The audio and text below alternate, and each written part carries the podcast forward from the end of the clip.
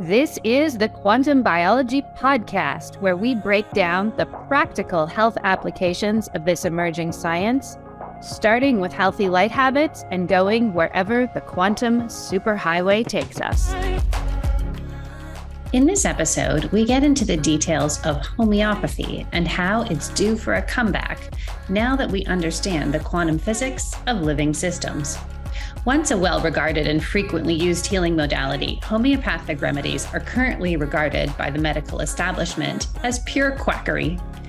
Heathar Shepard is here to explain why homeopathic remedies are so useful as part of an overall healing plan, especially when it comes to trauma, grief, and other emotionally based issues. Heathar is a practicing homeopath, a homeopathic educator, the author of the Sunlight RX, and the host of the Primal Pioneer podcast, where she gives in depth lessons on sunlight, nutrition, and homeopathy.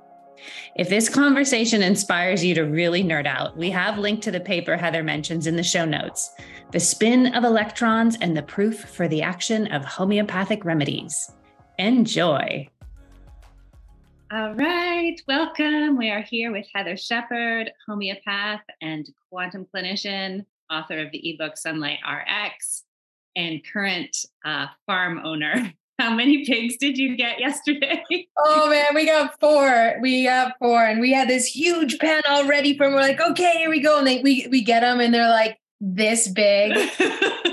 and my wife's like, oh no, they can't go outside yet. So literally in like our mudroom of our house. Oh, no. yep. So that's our current status. Yep. That's so great. Yeah. You never know what you're going to find when you do a quantum biology collective interview. Four pigs in the mudroom sounds about right. yep. um, okay, so that's awesome. So you and Jen have your farm going. Oh, just quickly, quickly before we get off the farm, how many chickens are you up to? Oh man, we have 80 chickens. Okay. but we'll we'll be transitioning some of them. They're meat chickens, so they'll they'll okay. be um they'll be called in the next couple weeks. So we'll have a lot of a lot of chickens to eat. yeah. Yeah. Well, it's so, I mean, I was just telling you before we started recording that we got a puppy. And honestly, like the, the true reason we got the puppy is because I was not going outside enough. And I was like, you know what gets you outside? Animals. so true. They make you go outside. Yeah. Like you cannot live a completely indoor lifestyle. I mean, maybe if you have a cat, but um, yeah, if you have a dog or any or a bunch of pigs and chickens, yes, yeah, you are outside with so them true. from That's the so crack true. of dawn all day long after dinner. it's so true. They're they need you all the. It's like a it's like a small child. yes. You know? No. Exactly. Yeah. That that needs to go to the bathroom outside only. yeah. So there's there's my pro tip for anyone who's like struggling to adapt a quantum lifestyle. Get a puppy. you That's a good one. That's a really you know? like yeah. she she's not an alarm clock I can turn off. She wakes up pretty much around sunrise. Yeah. Um and that yeah, works well. and then you get exercise in it too. Yes. Yeah. I'm outside moving. Yeah. And I have to say, it's funny. I mean, we've been, you know, you teach the sunlight module in the applied quantum biology certification and I've listened to it like dozens of times and I know all of these things and still we got this puppy and my my morning light went from 5 minutes to like 45 minutes. Uh-huh. And I was saying to my husband I'm like wow, I feel so much better since we got this puppy. like and I know I know all the things, right? But uh-huh. sometimes it's like the difference between knowing the things and doing the things. Yes. And still, and I know, like, I, that's why I got the puppy was so I would do that. And I'm still like, wow, this yeah. really makes a difference to life. Oh man, it's so true. I mean, anyone, you get caught up with life no matter how much you know. And so until you're you're in this situation where you either have 80 chickens and four pigs or a new puppy and you have to go outside.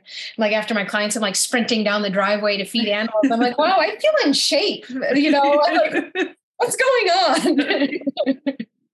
yeah. So true. Yeah. I know it's true. And I think that's a good point to make because I know when I listen to podcasts, especially like health and wellness or personal development, I'm like, oh, those people on the podcast do all the things all yeah. the time. They're perfect. Yep. I suck. But yep. really, no, we're all on a journey. we are. It is so true. Yeah. yeah. So yeah. tell us, speaking of journeys, tell us how you got into um, understanding the importance of light and health and then into homeopathy. We're going to talk about uh, homeopathy as a as a quantum therapeutic model in this podcast. But let's start with sunlight. Okay, I'd, I'd be happy to. Um, so when I was 23, I had a TBI. I was in a car accident, hit my head, knocked unconscious. Um, they had to come in, pull me out with the jaws of life. They take me to the hospital. I'm like in and out of consciousness on the way and I and all my scans came back clear. I was like, okay, great, I'll be ready to go because at that time I was training professional athletes, so I was very much body oriented job, and um, I just kept waiting day, day, month, year after year, literally no improvement, or I would say very little improvement. And I tried wow. everything. I tried every alternative thing. So the symptoms that came from that car accident even though the scans were clear, the symptoms did not improve. That's absolutely right. Yeah. Okay. Absolutely. Yeah. With dizziness, migraine headaches, my gut got totally messed up. I had serious IBS. Um, and then I think because that axis was off and from the accident, I had a lot of PTSD from it.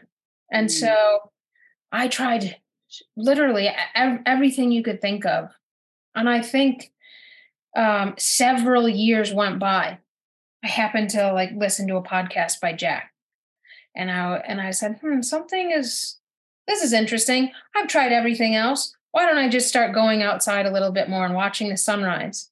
And so I did, and I literally within a week, I watched the sunrise. And this was in a therapeutic way. I was out there for like an hour, you know, in my birthday suit doing the sunlight RX, or, you know, not the sunlight RX at that time because I hadn't put that together, but just watching the sunrise and I was like, I feel great.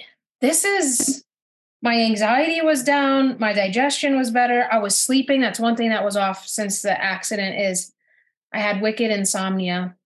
Um, and um, I had, I got migraine headaches every time I'd go out in the sun. So I was a little skeptical of trying to get more sunlight because I was like, yeah, but I'm really sensitive to the sun. So I just started going out there and then I started to to pay attention to when the sun kind of went into a different octave. You know, it changed from the the AM sunlight, the sunrise light to then the UVA and then the UVB and then kind of worked its way backwards. And I noticed I would feel different things in those spectrums. And I was feeling great. And then I put together the Sunlight RX from that experience. Um, and taught it to my family and uh, my wife who had depression at the time she did this she hasn't had depression since the sunlight rx um, she tore her her retina um, when we first met like over a decade ago did the sunlight rx the doctor's like oh you'll have a retinal detachment again in the other eye and then the same eye multiple times never never has had another one since um, so, and then I applied it to my clients, and it was huge across the board with regard to the breakthroughs. So, um, so that was was a really big milestone with regard to healing my TBI. But there were some there were some things that were still like uh, you know, I'm still a little anxious. I still have some of these nagging symptoms that are lingering. I saw a homeopath and I was like, whoa, that was like that was the the sunlight combined with homeopathy transformed my health and that healing experience in huge ways. Then I went on to study it for uh, four and a half years homeopathy and um, have been practicing it for almost you know, a decade now. And um, it's been a very powerful medicine for me and uh, and for my clients over the past several years as well. So I'm excited to talk about it more today. Oh, I really want to get into that. Yeah. Um, so, uh, just going back to the injury for a second, knowing mm-hmm. what you know now about how the, the body works from a quantum biologic perspective, that we um, there are quantum mechanical processes happening inside of living systems, contrary to what the textbooks say. Um, how do you explain what your symptoms were? Even because it's interesting to me that the scans were clear. Yeah. And yet your injury was to your head, and yet your symptoms were sort of all over the place, all different yeah. kinds of things from psychological to sleep yeah. to digestion. Yeah. Do you have you developed a theory of like what what that traumatic event did to your body that caused that cascade of symptoms? Yeah. Um, well, I I sense that the shock of that experience, it was such a sudden, jarring shock that um, what I sense happened is not only the injury, because there was definitely an injury to my brain. You know, I hit my head and there were some symptoms in that area, but also the shock that came from that experience I feel like completely changed the quantum spin rate of the electrons in my body throughout my body.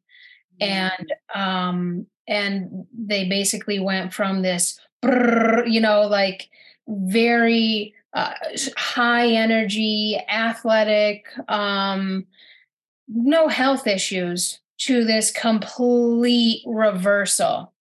And i sense it come that that shock completely changed how um, the electron my the, electron spin rate of many of the electrons in in my body and in certain parts of my body. Um, and parts that i personally have more of a, a, a genetic predisposition or susceptibility toward. And so once that shock came in that was enough to put my organism over the edge and um, and, and change the way my my body produces energy. My body produces atp the way my the electrons spin in uh, my organism. And so i think the the entire my entire force field took on a completely different nature from that experience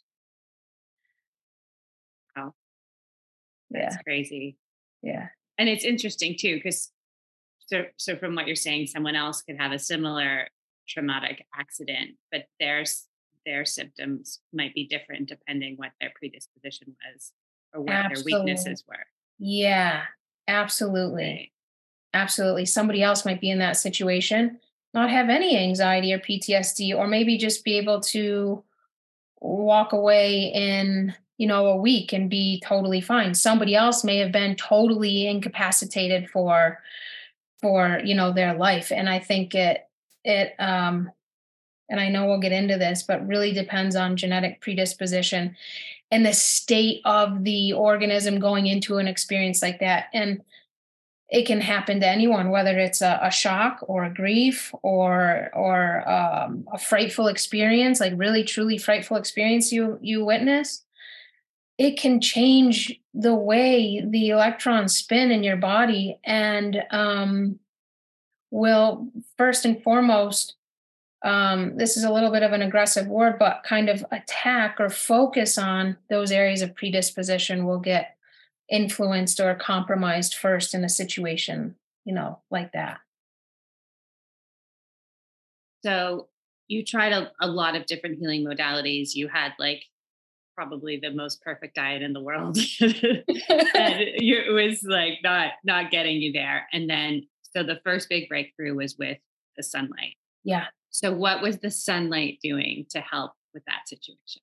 Oh man, I, well, for one, I do think it was it was finally my mitochondria were receiving this light that I hadn't been exposed to in years. Because after the um, the accident, I lived mostly uh, more of an indoor lifestyle. Before that, I was very much outdoors and and so forth. But after that, I was very much indoors. I had started an online business, so I was, you know, exposed to EMFs also, and and my brain wasn't getting the nutrients and the photons it needed in order to to heal. It wasn't in the, the correct environment to heal uh, by living an indoor lifestyle, working online all the time.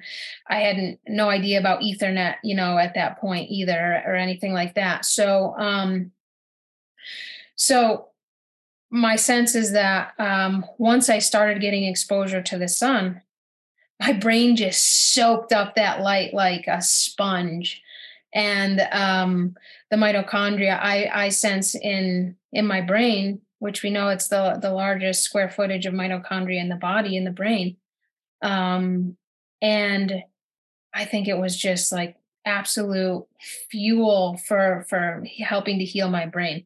And that's where some of the most um, noticeable changes were initial initially you know the migraines the dizziness the sleep all of these you know um, brain area you know issues started to clear up first. And um, i sense it was really because the my brain needed those photons to help change the electron spin rate in my brain to help refuel the mitochondria in my brain after that traumatic event. Yeah. And so what like in, i just want to point out sort of we have any new listeners or people who are new to this information um, in the context of quantum biology or biophysics or chronobiology or, and then a subset of that would be circadian biology sunlight is viewed as a nutrient right? Whereas the more traditional view would be that it's dangerous. A more neutral view would be like, no, it's not dangerous. You should get some sun. But our view is that, that it's actually an integral nutrient for the body and controls the circad our circadian biology, which controls everything else. Could you just talk about that perspective on the sun for a second? Yeah, that's a an amazing perspective. I think it's a life changing perspective. At least it was for me. I've seen it be for a lot of people. Sunlight, you know, we think that plants are the only things that need sunlight. And we observe animals, they're always trying to go towards the sun. They get overheated, they go away in the shade, and they, they kind of oscillate back and forth. Um, plants need light, humans need light too. It's it's like food for us as well. It's food for our mitochondria it allows us to produce more ATP energy.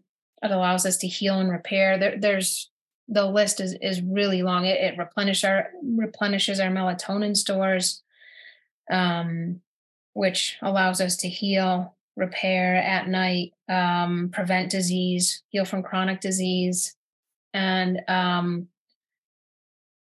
it's literally one of the most important nutrients that that we need as as humans and um, it's really easy to get. It's free outside anybody's door. You know we can step outside and get it anytime. And um, there's been a lot of misinformation thrown at us over the past you know several years about the dangers of of sunlight and how you should actually avoid it and i always like to propose the question as you know people who get skin cancer or usually on the on the face how much sunlight are you looking at versus how much blue light are you looking at from a screen?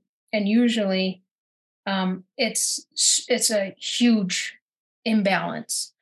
There's way more screen time than sunlight time but we haven't connected the dots quite yet as to hey maybe that has something to do with this massive surge in skin cancer especially of the face not melanoma but skin cancer um, so there's been a lot of misinformation, and we know that skin cancer rates have have gone up two to seven percent per year since the 70s when sunscreen was introduced. So, um, one of the one of the most I think um, the greatest benefits I think that platforms like you all are offering to people is hey it's so it sounds so simple to get sunlight but this literally is one of the most important uh, aspects to our health and our recovery and our recovery from chronic disease and also um, it's a necessity.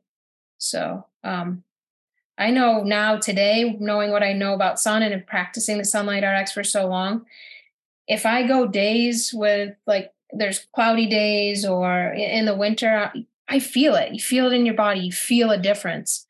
It's a very very tangible experience and um and i think once you start to experiment with that or or get more sunlight you you too will really notice the difference in your body and your energy and and so forth. Very palpable.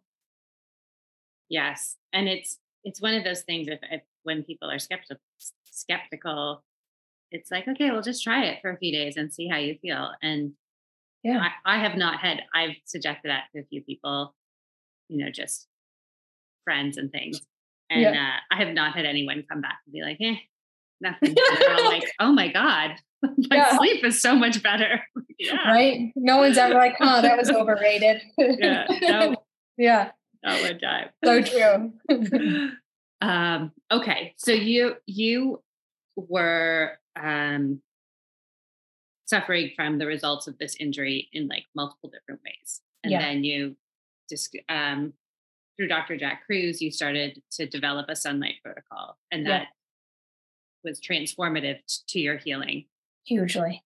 And then the, but then the final piece was the homeopathy. Yeah.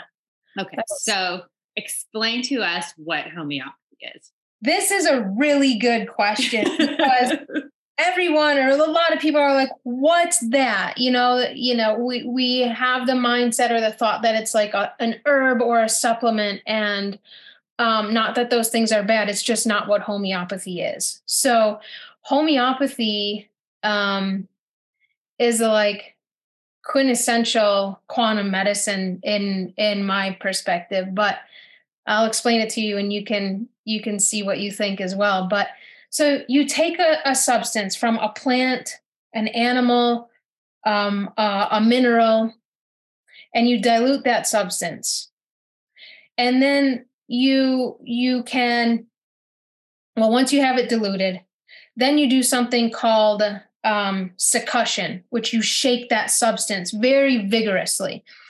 And today they have machines that do it because you literally need to shake it millions of times. And so, um, depending on the number of succussions, you come up with what's called a potency. So, let's take sulfur, for example. You can have sulfur, you dilute it, you take uh, part of that sulfur out, and you. And what, what's it diluted in? Like water? It's diluted in water usually. Yeah. Yeah. So, you dilute it, you succuss it, and then you succuss it to the potency that you want. The potency is the strength of the of the remedy. Okay. Go high strength. So is that like if you see the little bottles, it says like 30 cc, Yeah, exactly. 200 cc, that's the potency. That's the potency. Okay. And interestingly, the higher the potency, uh, the more times you shake it, the higher the potency, and the less um, the, there are, the less trace elements of that subject are in that higher potency. So the higher the potency, the less of that substance is actually there. You're just Okay. left with the energy. Why people are like, these are just sugar pills. That's, you know, and so, but Yes. if you take a remedy, you will often know this is more than sugar pills. Yes. So you will you will often know. So once you get to 12C potency or higher, there is literally no um, components of the original substance remaining in that remedy. I only work with 12C potencies and higher. So there's literally nothing remaining of the original substance except for the um, quantum energy components of that substance in the remedy. Okay. That, that was a long answer and it may have been confusing. So let me know. No, it's good because that was always the um, criticism. Well, Yeah. there were a lot of criticisms, but the criticism I heard most often against homeopathy, people like, there's nothing in it. yeah, It's just sugar pills. It's just Right. like, it's all a lie. It's a placebo effect at best. yeah, Um, Right. So Right. homeopathy is something where like that, it seems to me this, who was the, was it Hahnemann. Yeah, Hahnemann, right. Hahnemann. Yep. So Hahnemann seemed to understand we're operating on a quantum level back Yeah. in whenever he did. Back in the day, the eighteen hundreds. Yeah, yeah, um, but as as we became more mechanistic in our view of of science and the body, Yeah. it became. I could see how it would be using a traditional model. Be it would be difficult for a scientist or a doctor to accept it. I like I get that. Absolutely. Except that it works. except for that, you know, except for that part, that small part, right? And interestingly, homeopathy was a core component of the the medical school curriculum in the United States, especially in the New England states. um, up until the Flexner report that then totally said out with homeopathy, in with um, pharmaceuticals. We can see more people. The whole um, uh, medicine changed in a huge way after that report came out. And homeopathy was at the core of medical training, which a lot of people um, mm. are unaware of because it's been totally shoved under the carpet. But there's actually a lot of papers and information out there on this that the the way we practice medicine um, today drastically changed after that event. Wow. Okay. Yeah. So it was it was recognized even if it couldn't be necessarily the mechanism mechanism of it couldn't be explained. It was recognized as a therapeutic tool because because it got results. Yeah, it got results.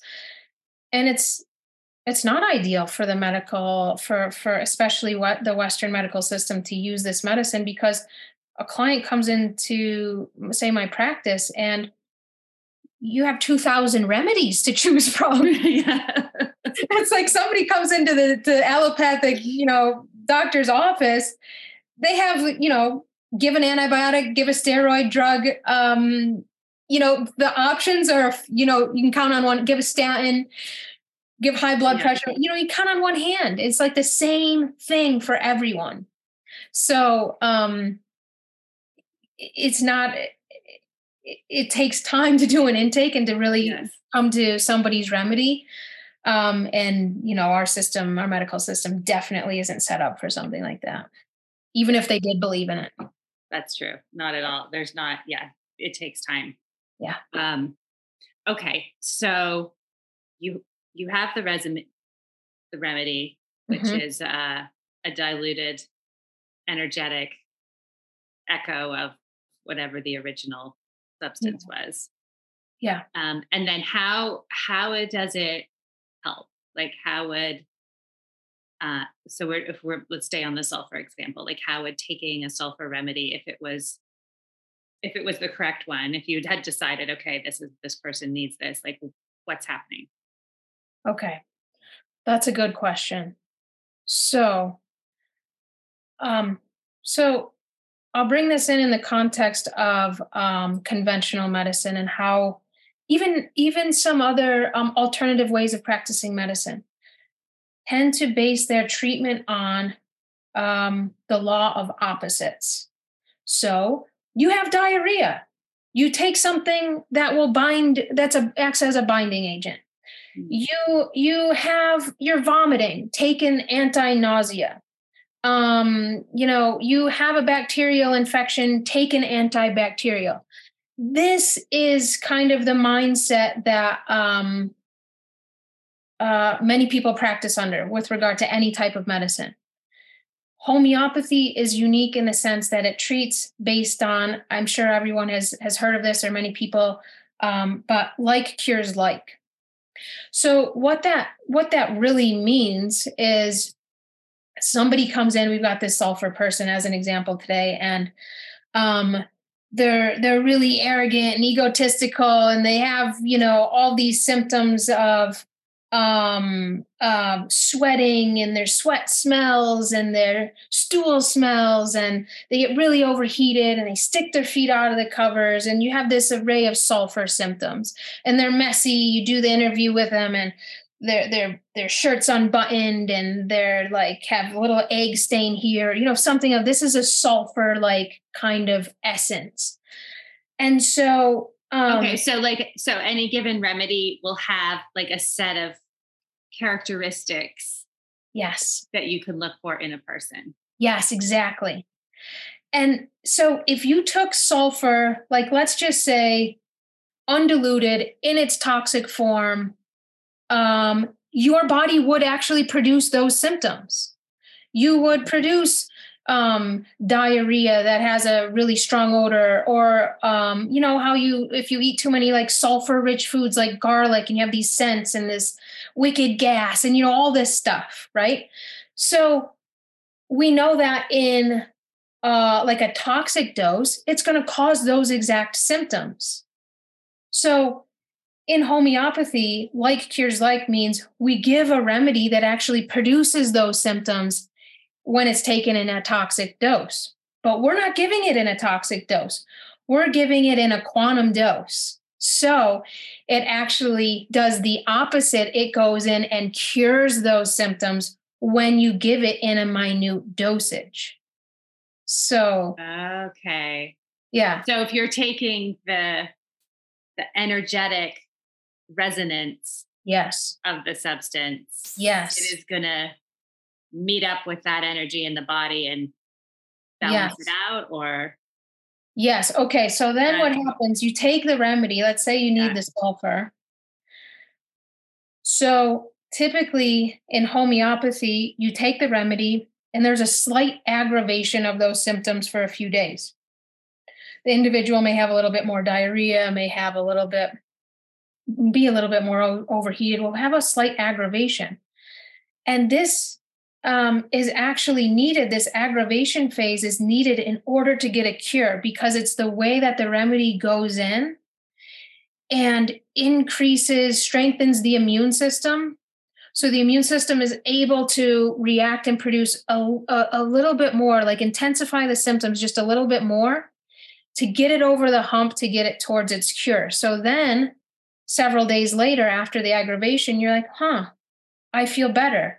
I don't have diarrhea anymore. I feel like you know, sulfur person will then start to go and clean their house and wash their clothes. And like, you know, it'll be like, it'll be suddenly their bedroom's a disaster and now it's clean. It's like these things will start to transform um, soon after taking the remedy. So Another important aspect of homeopathy is this aggravation phase is actually needed to get someone to to quote unquote their cure.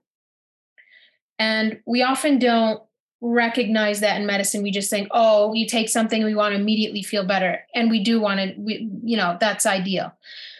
Um, but the reason that we don't feel well in chronic cases is because the immune system isn't quite strong enough to get us over the hump. So we have these like continuously nagging symptoms that maybe get a little bit better but they're still they're still there. And homeopathy gives the immune system a boost to to get to be able to have the strength to overcome whatever condition somebody is struggling with. And um that's that's the importance of the uh the aggravation phase. Wow. That's so cool. it's, it's, it's, a lot of layers. There's a lot of layers yeah. for sure. Yeah. Yeah.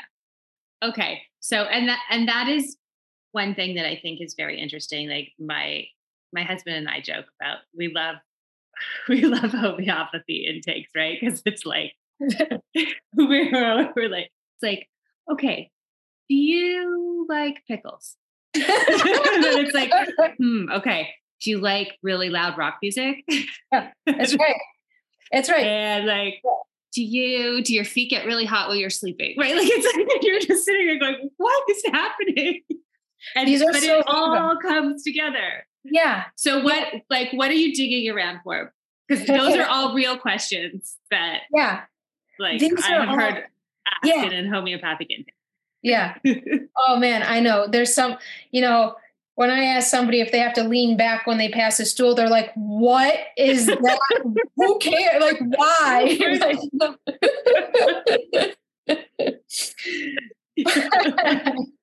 I love it. No, but but it's true because you were doing you did one with my daughter, my teenage yeah. daughter, right? And you started asking her some questions, and you're like, "Oh yeah, okay," and then you were like, "Okay, okay, do you like pickles?" And she was like, "Yes, I love pickles." You're like, "Ah." I knew it. I knew it. Okay. Do you love like do you like to listen to your music really loud? She's like, oh, but then you just were off like on this whole tangent of totally that seemed to me random questions. And she was like, Yeah. they seem random. It's true. Yep. okay. So all right. So what's happening? Wow. What is what is the connective thread yeah. through all of these? What's up with that? Questions. Yeah. I think the really simple answer is um, with homeopathy, we want to understand the entire person in order to make an accurate, in order to get them. You know, there's 2,000 remedies where you have to sift through when we're doing an right. intake. Yeah. So there are, and I, as a homeopath, I want to understand how the organism is acting on a on a whole, like on the whole level, like mentally, emotionally, physically. Um, and this holographic approach really gives um, exquisite information on um, what the organism is doing in order to basically not go into a deeper pathology state.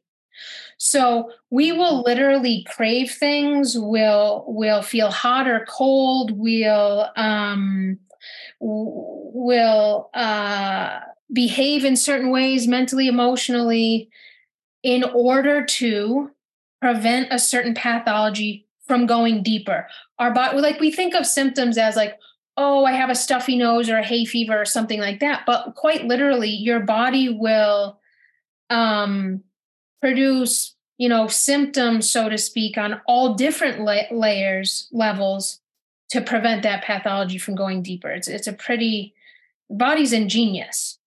Wow. So yeah. what do you so what do you mean by that? Like there's something off in the body and yeah. to stop it from getting worse. Yeah. My, my body, my system is going to throw up these symptoms. Yes. So let's okay. take the sulfur person, for example, like a, a, uh, uh, a, sulfur, if somebody needs a homeopathic remedy, sulfur, they usually have an aversion to eggs. And we know that there's a lot of sulfur in eggs or sulfur producing byproducts in eggs.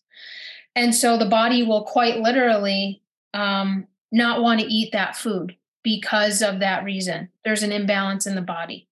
So and like the person sticking the feet out of the covers your body one way it regulates temperatures through the big toe and so at night if you get overheated your body will naturally start to stick its feet out of the covers and so this tells us a lot about temperature regulation if somebody gets overheated easily and so forth but really even like the craving of the pickles is like that is doing something for the organism.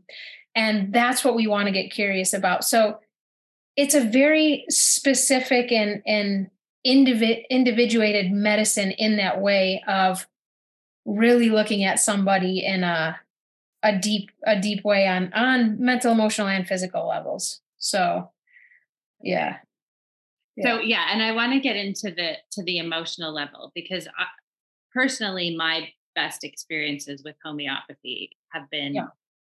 for emotional healing yeah. Um, I don't, I think maybe I'm not quite patient enough to use them for acute situations. I want to feel better now, not next week.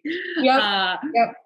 But I, um, you know, as I, I told you before, in my, I guess in my 20s, I did a constitutional homeopathic um, course of yeah. course of treatments and like landed on my what's it called your your main remedy your constitutional remedy your con okay yeah. Yes. And that was that was like had a very profound effect on me. I like I like took it and basically passed out. Like I had a had a nap right there.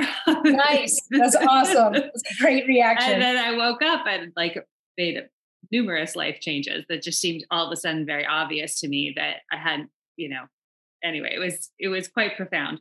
Awesome. Um, so t- so let's talk about that a little bit. Like what okay. was what was going on there, um, and what is what is how is homeopathy so supportive for oh, for yeah. the spiritual, emotional, psychological part of things? Oh man, that's that's a, a good one. It's um I don't want to say I'm going to be a little bit careful about how I say this, but homeopathy is astoundingly helpful for mental emotional imbalances people who see therapists for years, people who try, you know, things for you. Not that you shouldn't stop seeing your therapist if you are. I'm like not saying that, but but the progress that can be made after giving a remedy for the mental emotional state is huge.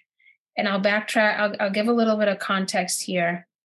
Typically, um, we see imbalances on the mental emotional plane um, after either uh, a trauma or a big like grief or a big shock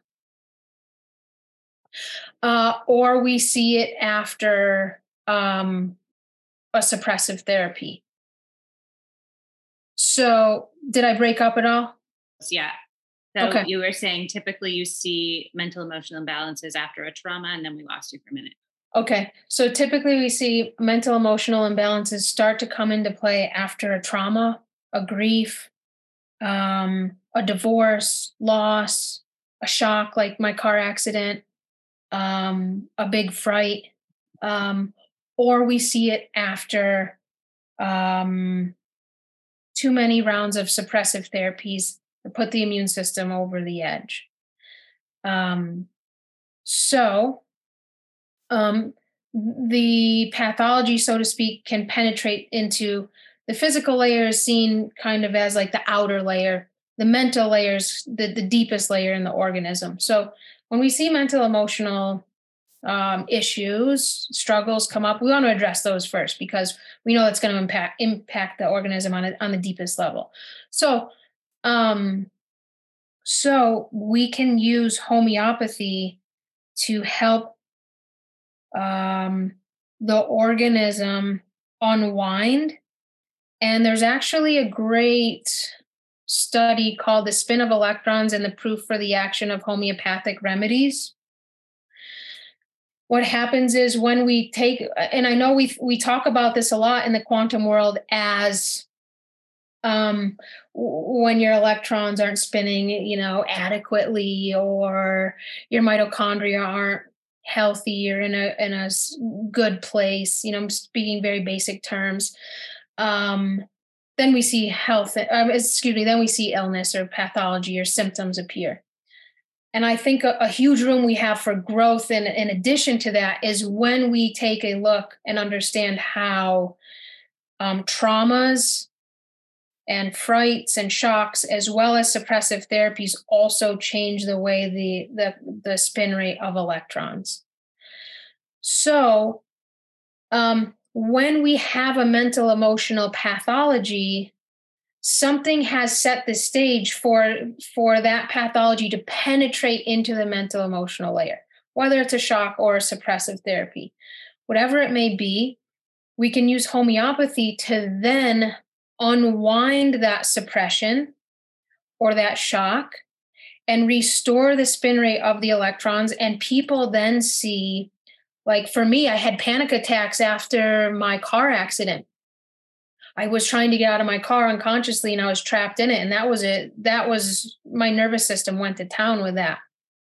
So we can use it for um, situations like that, or we can use it for after a grief or after a suppression, whatever it may be that that has changed the organism on the mental emotional state. We can use homeopathy to then restore how the electrons spin and restore um, the healing that can occur in that area by removing the suppressive thing. So let's say somebody had a big grief and they weren't able to cry. We could see this was like more of a, a suppression. We weren't able to fully express the emotions and let them play all the way out. So, in turn, we can have mental emotional symptoms develop. You give a remedy that addresses that, the organism maybe has one big cry or starts perspiring more, something to let it out more. And then we gradually see a shift on the mental emotional layer because it's gradually changing the way that the electrons spin um, and taking it out of that suppressed state into a, into its more fuller healthier full expression. I'm not sure if that made sense but no it, it makes sense. It's so crazy cool. So like unlike medicine where there's okay you have this symptom or this condition, take this medicine. Could it yeah. be that? So let's use the example of somebody who is suppressing grief. Uh-huh. Would would that be? Is there like a suppression grief remedy, or would you have to see what was going on with that individual person? And for some, for one person, it might be one thing, and for someone else, it might be something else. Yeah, that's exactly that that you will take um so on the mental emotional symptoms, let's say suppression of grief, you would take that into the highest consideration. So definitely you'd have to have a remedy that covers that in a great like in a big way. and so um so there are certain remedies where it's like these are really good grief remedies. Yes. Okay. And some will some will um, not be able to cry. Others will have diarrhea instead of crying. Others will be really apathetic and depressed. Others will just like push through it go on and live their day and you won't i had this client recently who who's um, she's got to be around our age and her her husband unfortunately passed away from cancer. And she has well, i don't know three at least three kids. And if you talk to the, this individual, you would have no idea that that happened. There was no, uh, she wasn't able to go into the grief. She wasn't able to spend any time with it. It was just like, nope, kids are at school. I'm working out. I'm doing CrossFit. I'm getting the meal. You know, we that's an example of a, a suppressed grief situation that um in in time that's going to come out in some way shape or form. If we can't fully express on the emotional level it will come out in a different way. Maybe you'll have knee pain or arthritis or sometimes we can look at cancer in that way or any condition we can look at, at that way. The body will get to a point where it has to let it out in some way. So if we can get the organism to let it out in grief or in in its own natural way by using homeopathy it can do huge things for for people. So um it's great for suppressed grief for and, and there are a few remedies who definitely cover that that area. Yeah. That's so cool. Yeah. Um yeah. okay so then in the more looking at a more sort of acute physical situation so mm-hmm. earlier this week we um you know, you were a panelist on our spike protein discussion. Yeah. Um, for the QBC members, and we were talking about blood clots. And uh-huh. uh, yes, and so like Dr. Stephen Hussey gave like a really great explanation of like what causes blood clots. Yeah. And then and then you were like, yes, and then you have to look at, you know, because someone was asking about, I think her sister had had a blood clot yeah. situation, right? Yeah. And you were like, what happened before that blood clot was came yeah. out. Like, yeah. Was she coughing? Was she sleeping? Was it, you know, yeah. you had all of yeah. these tiny little questions yeah. that were, that you would have, you know, if had this person been your, your client, you would have asked. So what, yes. like, what are those clues that you're looking for? Yeah. So, you know, I, I think today, and this is really, really important because today we can get a diagnosis or a symptom and we can say, oh, that's leaky gut, or oh, this is that. And we can say, oh, this is the protocol for that. And not that those things can't be helpful, but um, I like to dig a little bit deeper because why one person gets a blood clot is not going to be, you know, can be drastically different from why 50 other people get blood clots. Even if it's from like after the effects of um, a vaccination. It, does, it, it doesn't matter if it's the same thing. That individual is going to have different symptoms, and we want to get curious about that individual's symptoms.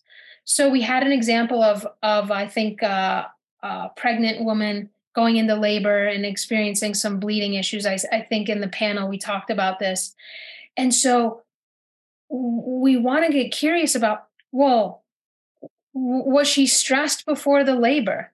Was um was there any grief in in that process? Like was there any grief in the in the relationship before the the labor? Were there any bleeding issues in her life before then? Was there any uh, family members who had bleeding issues? Because we can see how far back does the pathology go? Is this like a genetic predisposition that goes way back and now if this individual is expressing this genetic predisposition, that can take longer to heal than um, uh, depending on how far it goes back. So basically, the questions are tracking um, the history of the illness, how many generations it goes back, but also is the clot bright red or is it like dark and purple? Because that's going to be a different treatment in homeopathy than if the clot was bright red. So we really want to get an idea of the individual's expression um, because we want to match the remedy with that expression. And that's how we have the biggest successes with um, treating treating somebody. And I want to mention that a lot of people think that homeopathy is like, oh, I like hit my elbow and I need arnica. It's like, no, I've treated um I can I can't say treated, but I've um dealt with cancer, heart disease, high blood pressure, stroke, um uh asthma, you just name the list. It it is very powerful um schizophrenia even i it's very powerful um when you know it, for for any issue that somebody's dealing with it's not just like i sprained my ankle and i'll take some one of the most commonly known remedies is arnica. It's like it's deeper than that. It has a lot of potential. Yeah. So homeopathy can be used to really seriously treat yeah. everything and yeah. serious things like very serious condition yeah. Yeah. Is there so um, I recall like being uh, exposed to the concept that it is more difficult for somebody who's in a very um, low energy state uh-huh. to feel with an energetic modality. Uh-huh. Uh-huh. Um, do you see that with homeopathy? Like if somebody is generally speaking in a healthy state and they're going outside and they have yeah. Regulated circadian rhythms and then they have something happen would homeopathy work better for that person than somebody who is totally depleted? Or um, does it does it um, make a difference? honestly honestly i wish i could say yeah it makes a big difference but it doesn't. Okay. Well that's good news i guess yeah. like, it, it, doesn't but the treatment approach is a little different. Like maybe somebody who doesn't go outside or, or who works in front of the desk the treatment's going to take longer for that person to get to an improved a, a, a drastically improved state of health versus somebody who has the quantum lifestyle down the healing definitely can be expedited for sure. But it doesn't it, it can work for both ends okay. of the spectrum. Yeah, yeah. i guess what i'm getting at is like can homeopathy work for anybody no matter what state you're in? Yeah, that's a good question. So there are incurable cases. Um, and these would be cases that are uh, very advanced and really advanced chronic diseases, end stage cancer, um, juvenile diabetes, um, you know, advanced cases of schizophrenia. There are advanced cases where you can use homeopathy to palliate the situation but you're not going to get a full cure because you'll get to this place where you give a remedy and actually the organism cannot get an aggravation from that remedy. Because the immune system has been so suppressed it's unable to elicit a healing response. So those cases are what we consider to be more palliative cases. Um, so there are situations where it can't get to a full quote unquote cure, right? I'm not diagnosing or anything like that, but that's just the language we use in homeopathy. So, um, yeah, I wouldn't say it's like a panacea for for everyone. Right. And you definitely have to get the correct remedy. If you take a remedy and it's incorrect, you'll be like, "Oh, homeopathy doesn't work." And you have 2000 to choose from so you have to nail it you know to to get the effects so how do you how do you nail it do you have to pick a really good homeopath and I've also heard that some use there's uh, software systems to choose. Yeah. Okay. So this is no. This is a good question. you do have to choose a good homeopath. There's there's a there's a lot to kind of you know sift and sort through. That's that's really important. And um, you have to know what questions to ask someone. You can't just come in and somebody says, "Oh, I have high blood pressure." And this is my lab work and that's it. It's like there's that can be helpful, but then we have to dig deeper with the very specific questions. Um, so the questions are absolutely key to the intake process. Um, because it's going to lead you to the right remedy, you're going to get the essence, the expression of that individual, and be able to match the remedy to that expression, and then help them move move forward with their healing. Um, yeah so okay. and okay and and so that ties back to what i was saying earlier so yes, it, homeopathy is not a panacea, just like Yeah. the sun is not a panacea. Just there Yeah. are things that really, really, really, really help and make a difference and are Yeah. foundational. Yeah. Um, but what you are saying is that anybody could benefit from homeopathy. You don't Yeah. need to be any in any type of right. A certain state of health already. Like it will do, Yeah. it will find a way to work. Yeah. Yeah. And depending on the constitution, and this is something that's very individual, you you know, your homeopath could help determine in the session of how long is it going to take for you to feel relief? How long is it going to take for you to get to where you want to go? Because it's not just a cut and dry answer, of, oh, you know, one week after homeopathy. It's like it's very dependent on your constitution, your genetic predisposition, how many suppressives you've had, are you currently on medication, what's your current lifestyle like? We have to factor all of these things in um, before just saying, hey, you'll feel better in a few weeks, you know. Right. Um, so yeah, there's there's a lot of room for growth with this medicine for for sure, and I think we could really um, individuate our our individuate medicine more by using this uh, approach more. So Yeah. And for for for other practitioners who are not homeopaths, mhm. um, how would you recommend referring?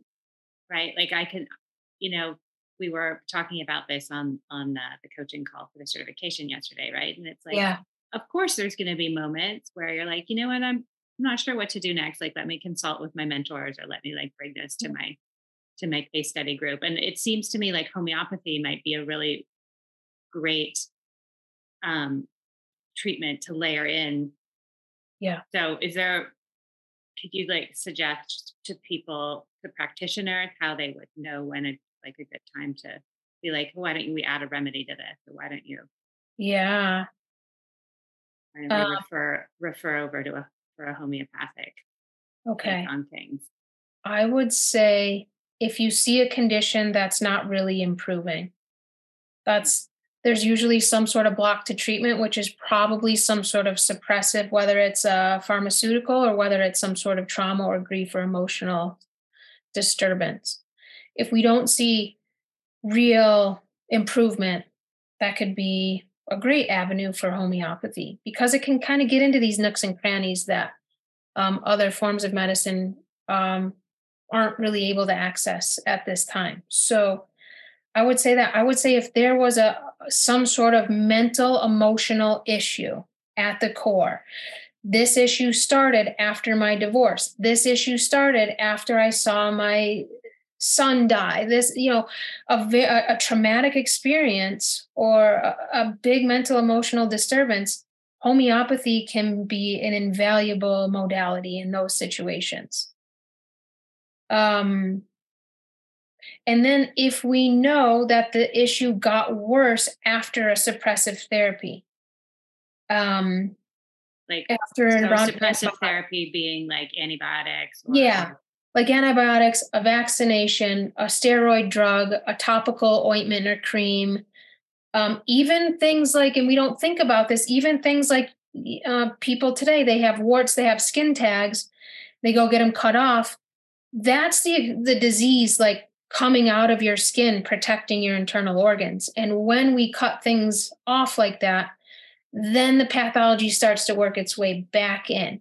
So even like little things like this, it's like, you know, so um anything we suppress, if anything is started after a suppression, um that's a really great time for homeopathy as well.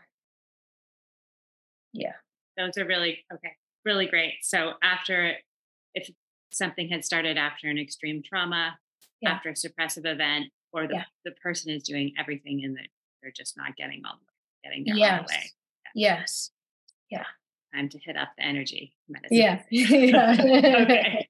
okay. So to wrap up, I just want to talk because I think I find this I find this topic really fun. So you mentioned different constitutions. Uh-huh. Yeah. Okay. So um, for our last topic, could you sort of talk about the from a homeopathic perspective what the different constitutions are and what what that looks like because I, I remember reading Yes. this yes. when we landed on mine right like i read remember reading the description of what Nat mur people are like i was like oh yep that's pretty much there it is there i am right here in that little paragraph Yeah.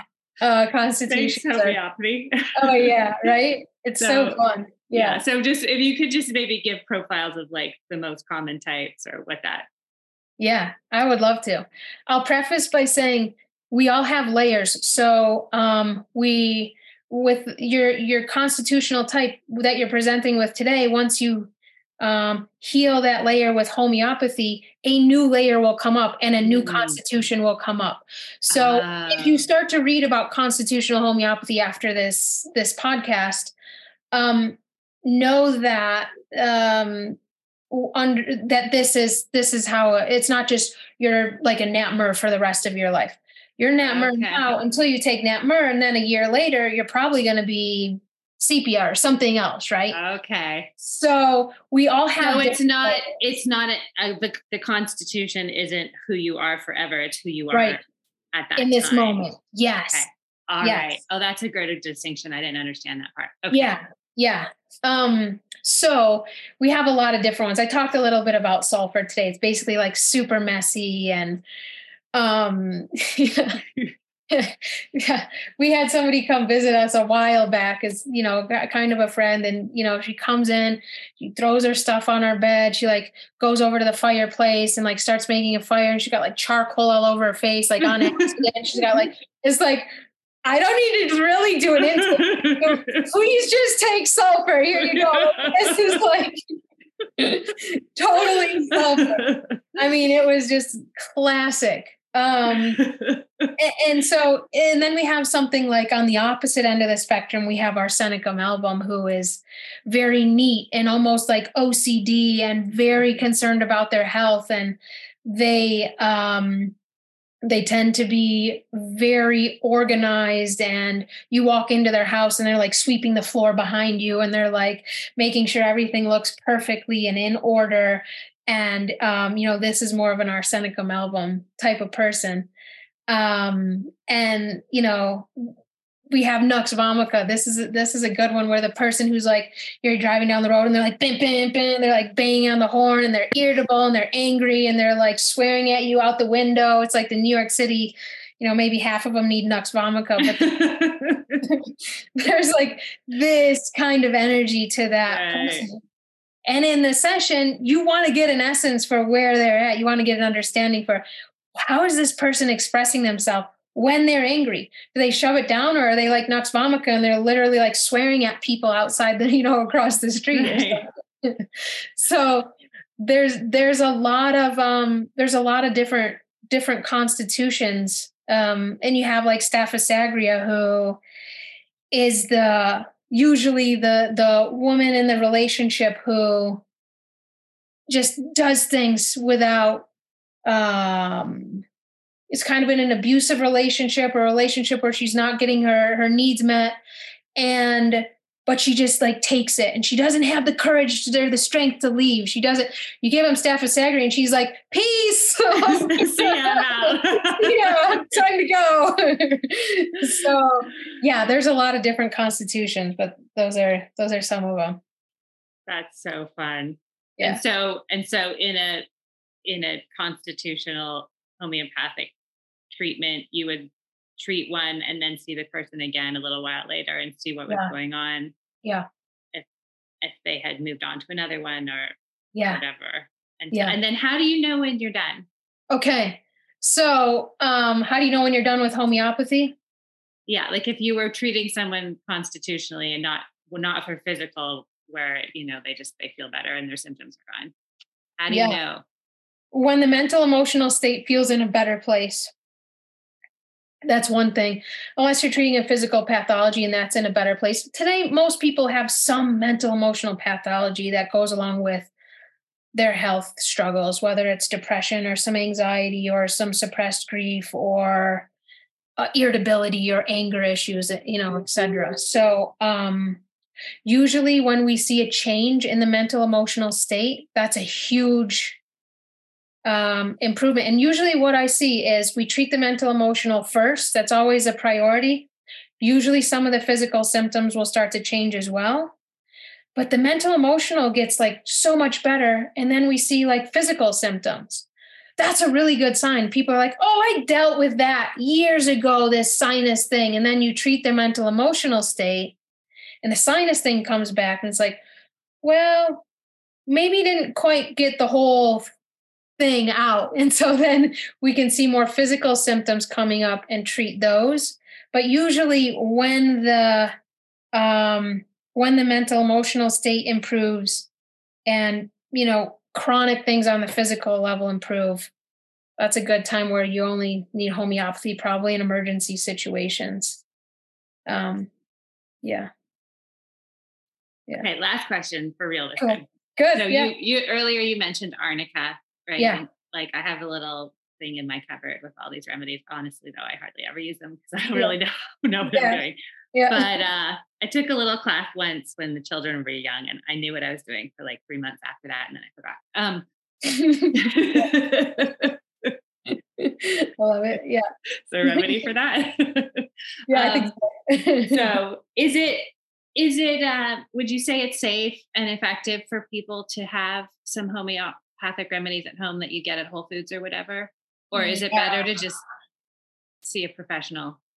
Well, it's always best to see a professional if you don't know what you're doing because there are some very subtle things that are important like sometimes repeating a remedy for several days isn't a good idea sometimes it's a great idea sometimes it can be the right remedy but the wrong potency so it it can be helpful um, to have an understanding of what you're doing now, you can go to my site and I have for a dollar a homeopathic home kit guide of a, a company that I recommend getting your remedies from and which ones to have on hand and some general things of like when to use that remedy. You know, if you want to start there, you go ahead. I have a foundations course on my site you can take anytime if you want to learn a little bit more about homeopathy. And then if you want to dive in, I have a practitioner training course also that is my next round is starting this September where it's a year and a half oh, training. fantastic. Yeah, yeah, Tell us a little bit about that. I wanted to wrap up on that. Yeah, sure. Um, so it's a year and a half training where I train you how to be a classically trained homeopath. And um, we learn all the remedies and we have live clinic cases and it's a weekly class. Um, and uh, yeah, I train you how to be a, a, classically trained homeopath. So then at the end, you can go and you can see clients, or you know, if you're a practitioner in whatever realm, you can add that to your practice. Um, so yeah, the application for that's actually open right now, and you can go to my site um, to uh, to apply or read more about the training. Um, awesome. Yeah. And the site, uh, just say the name of the site. Yeah, it's just my name, heatharshepard.com. Heathar Shepard. Okay. Yeah. That's yeah. not as simple as it sounds. It's true. So it's Heathar, H E A T H A R. And mm-hmm. there's, since working with you, I've discovered there's like 75 ways to spell shepherd. That's right. so it's S H E P A R D. That's it. Okay. Yep. uh, we will also put a link in the show notes so nobody has to remember that. But that's that's beautiful. So there, so you have the practitioner training, which yeah. is a year and a half yeah. for people who want to incorporate it into their practice and then for for moms dads parents caregivers yeah. people who just want to to use it within their families and their themselves there's the foundation yeah. support yeah yeah perfect that's such a great idea what a wonderful service to offer and yeah. yeah i mean i really this is really amazing i think you know as, as we understand more and more about quantum i think homeo- homeopathy is yeah. homeopathy is due for a renaissance, I believe. Agree. Yeah. great. I'm glad we could talk about it here. Yeah. Yeah, same. This is so great, Heathar. Thank you so much. You bet.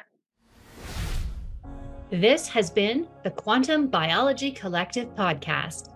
To find a practitioner who practices from this point of view, visit our directory at quantumbiologycollective.org. If you are a practitioner, definitely take a look at the Applied Quantum Biology certification. a six week study of the science of the new human health paradigm and its practical application with your patients and clients. We also love to feature graduates of the program on this very podcast. Until next time, the QBC.